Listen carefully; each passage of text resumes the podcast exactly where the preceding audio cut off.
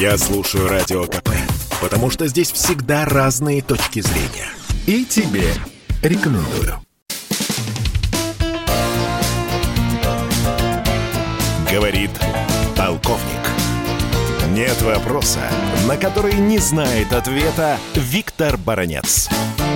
Читатели и радиослушатели «Комсомольской правды» наверняка уже заметили достаточно экзотичные сообщения из-за рубежа о том, что и американцы, и англичане, и шведы, и немцы, и поляки, разумеется, куда уж тут без поляков, заявляют о том, что они в случае войны России против Украины готовы отправить и свои контингенты, и свою боевую технику на помощь незалежной. Я хочу сразу и прямо сказать, все это лукавая, брехливая пропаганда. Э, все это рассчитано на одно. Если слушать эти все заявления, нагнетание антироссийских настроений. Вот судя по таким заявлениям, не сегодня, завтра российская армия вторгнется э, на Украину. Ну, прежде всего, на Донбасс.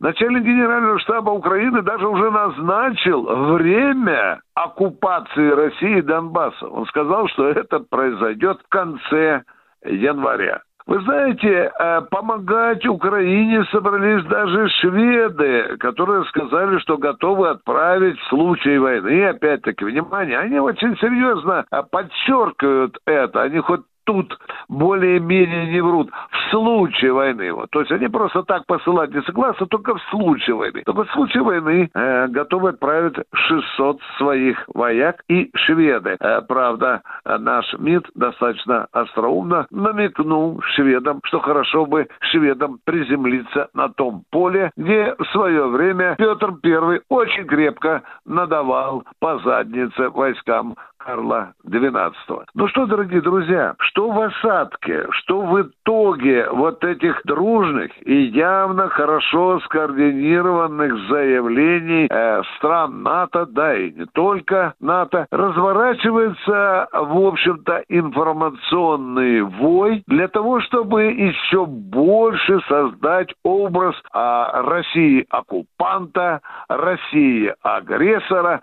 Вы знаете, все это имеет, вероятно, и другую цель – поощрить Украину на военную провокацию против России. Виктор Баранец, радио «Комсомольская правда», Москва. Говорит полковник. Это спорт не прикрытый и не скучный. Спорт, в котором есть жизнь. Спорт, который говорит с тобой как друг. Разный, всесторонний, всеобъемлющий. Новый портал о спорте – sportkp.ru О спорте, как о жизни –